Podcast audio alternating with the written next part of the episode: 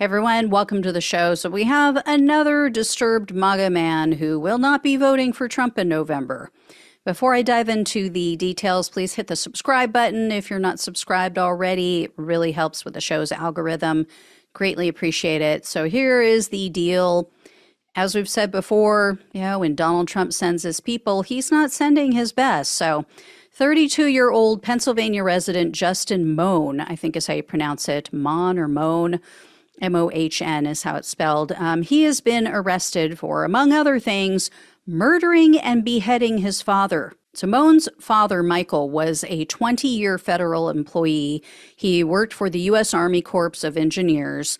And on Tuesday of last week, Mohn shot and killed his father. And then in a YouTube video titled Mohn's Militia Call to Arms for American Patriots, Mohn said that he had beheaded his father, Michael, and he held up a plastic bag containing the evidence. So Mohn ranted for 14 minutes about the Biden administration, the border, globalists, communists, you know, all the typical uh, faux news, fear news network BS, the LGBTQ community. And he said, quote, America is rotting from the inside out as far left woke mobs rampage our once prosperous cities. Gee, I wonder where he got that from. He also said, quote, violence is the only solution to the federal government's treason. And then Mohn urged others to torture and kill federal officials and federal employees. They, he said, even your own family. If you have family members who are federal employees, you should go off them. That, that's how disturbed this man is. And Mohn offered to pay people. He said, if you go carry out these murders on federal employees, I will give you money. I don't know how he would do that because he's apparently unemployed. He's living with his mommy and daddy.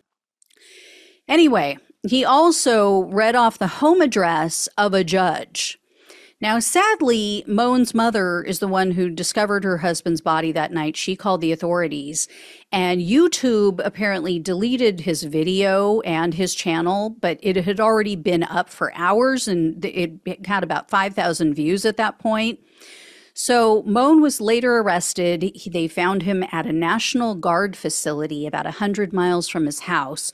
He apparently broke into the facility. He had a loaded gun with him. They said there was no incident, though. He went peacefully when the police got there. And the police said that basically he was hoping to start a rebellion against the government. And when he was arrested, Mohn asked if he could speak with the Pennsylvania governor because he wanted to, quote, join forces.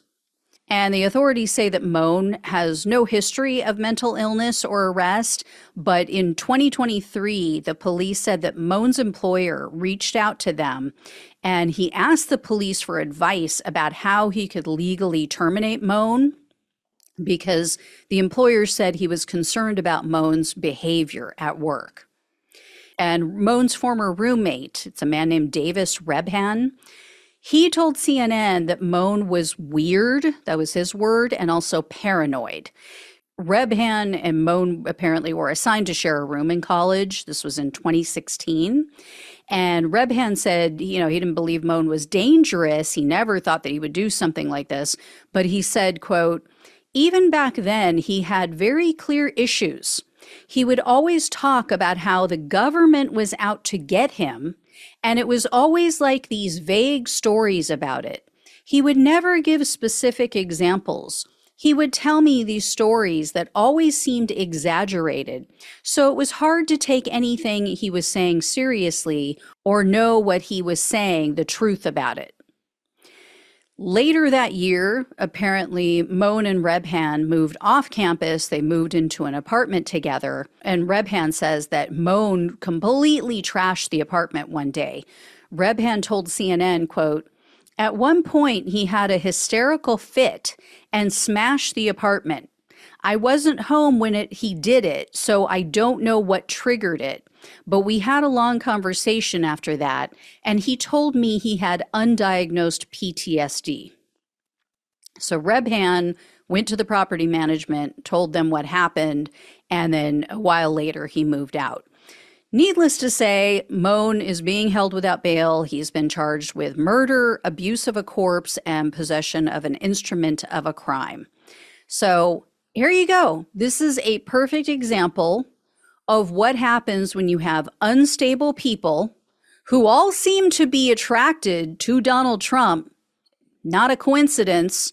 Who all seem to be, you know, just like eh, flies to shit uh, like you know magnets being pulled together and they watch these same things over and over again on Fear News Network, OAN, all these other right wing rags that just keep pushing these lies and conspiracy theories and the fear and the hate.